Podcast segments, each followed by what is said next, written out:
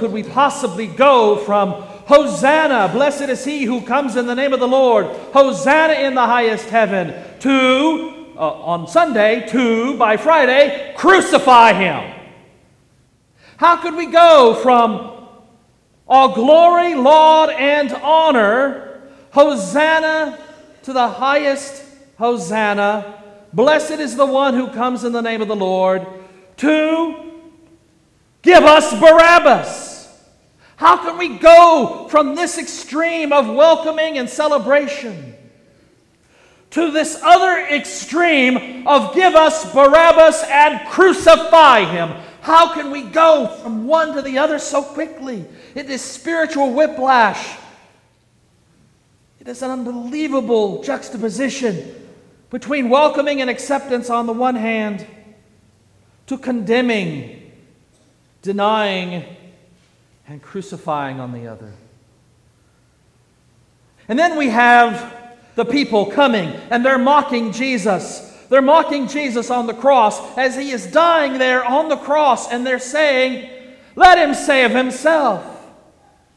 Ah, oh, you who would destroy the temple and build it in three days, save yourself and come down from the cross.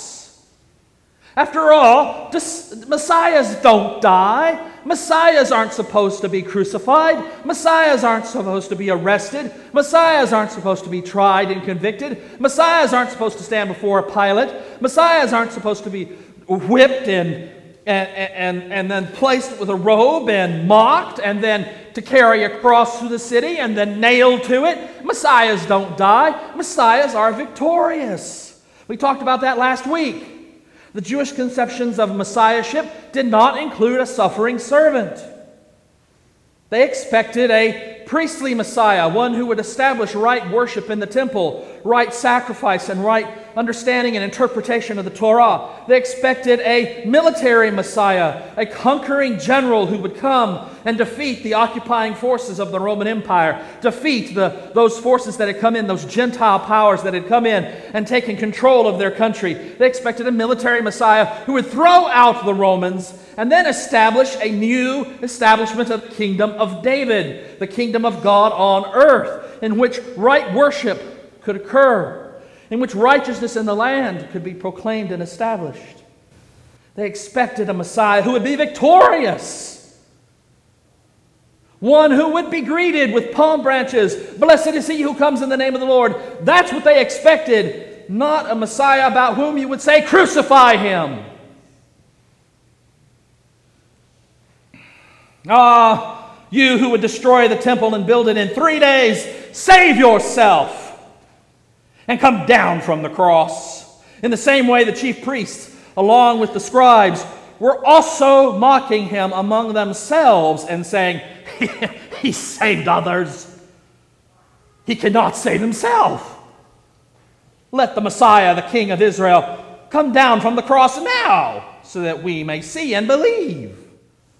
Messiah, Mashiach in Hebrew, Christos in Greek, in, in, in Greek, the language of the New Testament, Christos means literally, it's, it's a word used in construction, and it means to plaster something, to make it smooth with plaster so that it can then be painted, a mural can be produced upon it.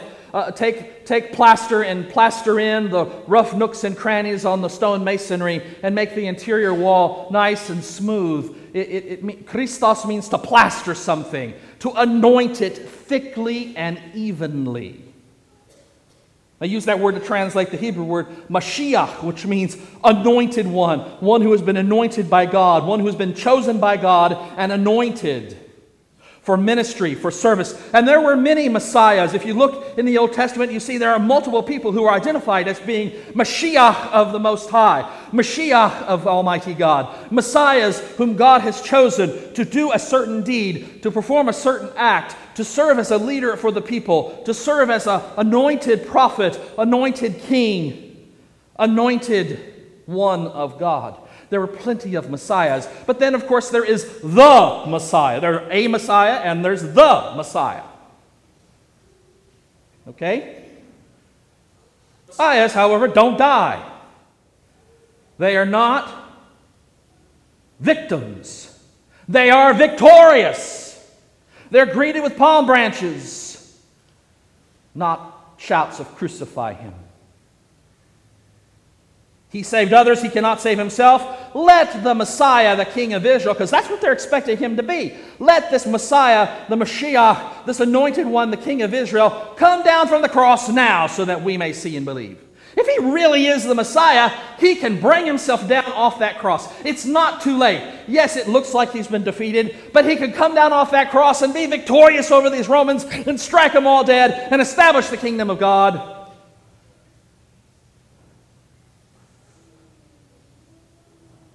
Ah, you who would destroy the temple and build it in three days.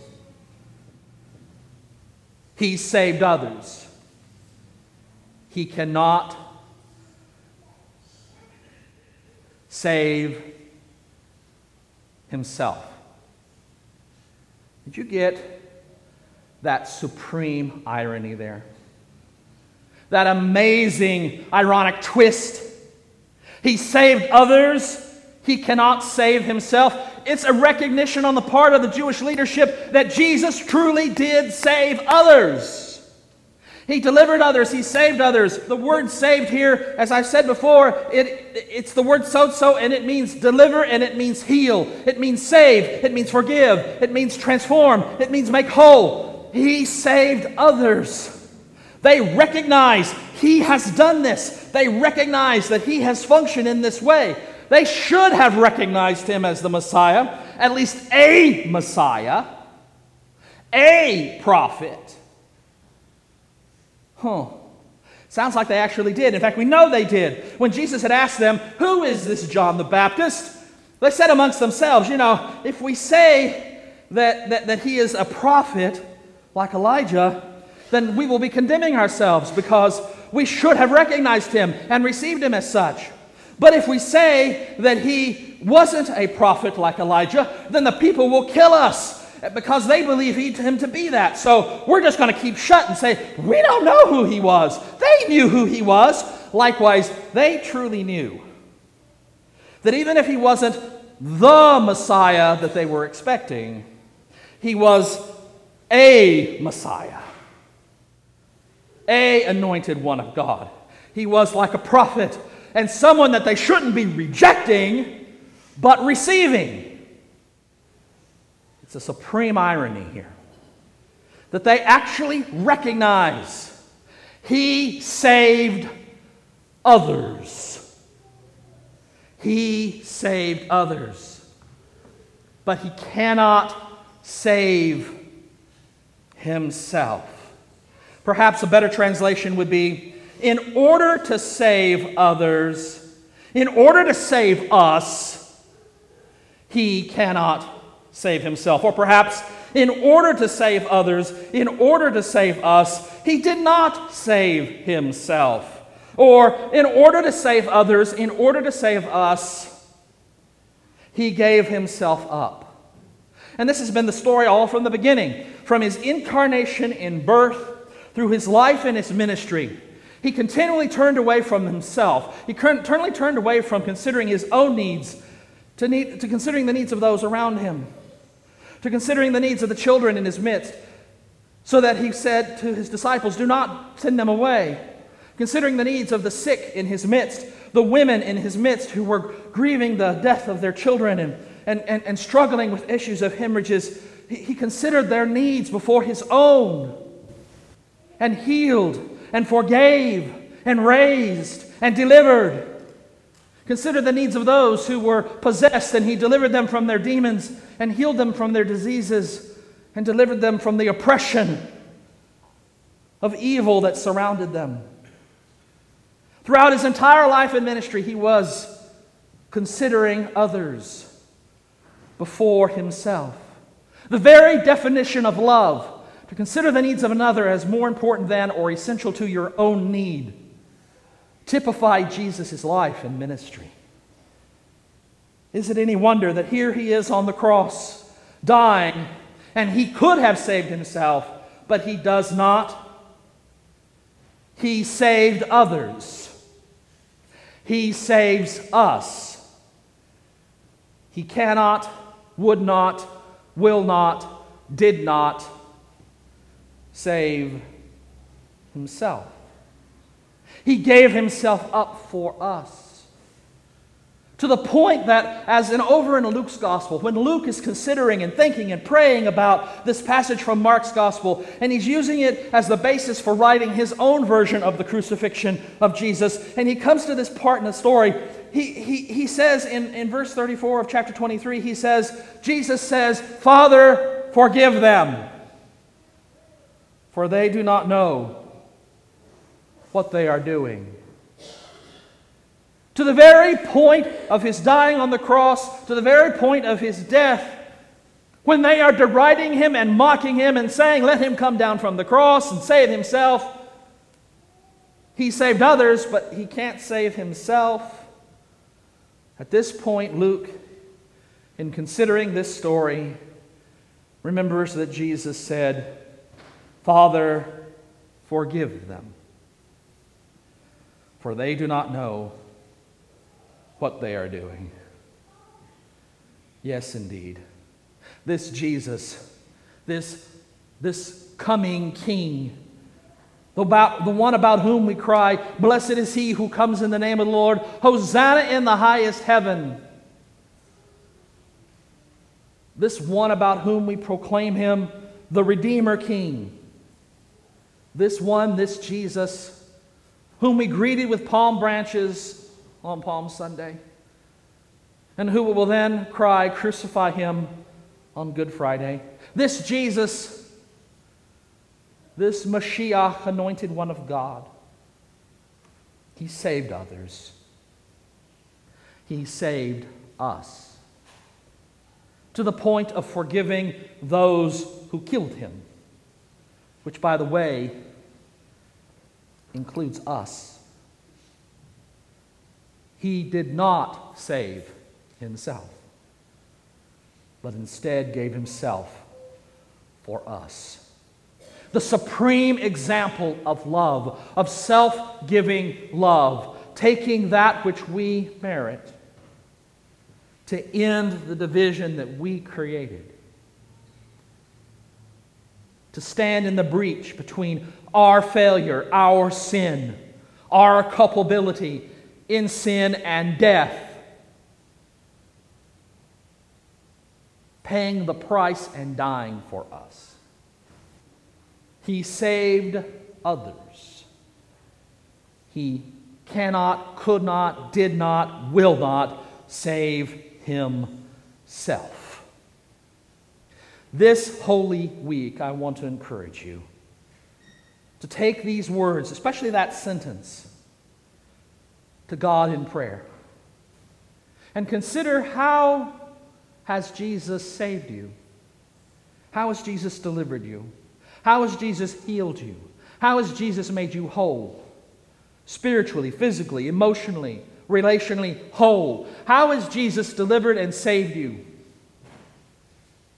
And remember that He did this for us a supreme act of love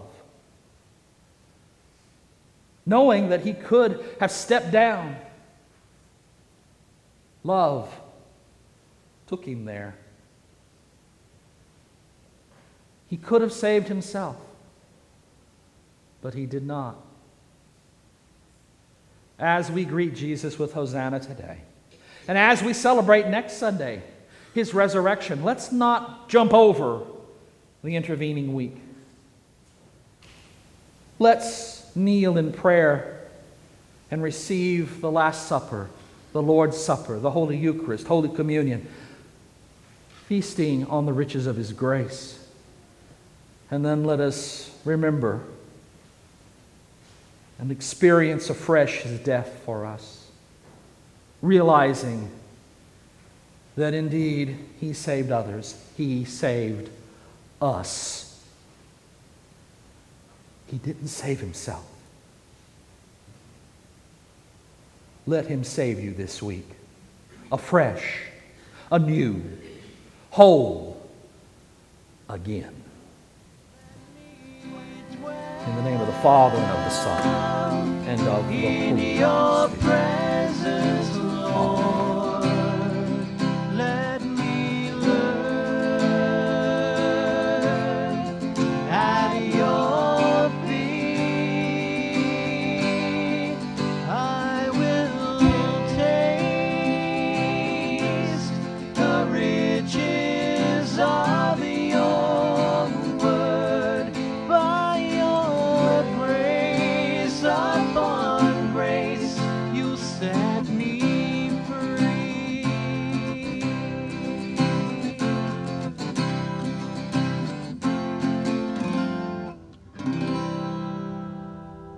Listening to a sermon by Dr. Gregory Neal, Senior Pastor of the First United Methodist Church in Commerce, Texas, and Rector of Grace Incarnate Ministries.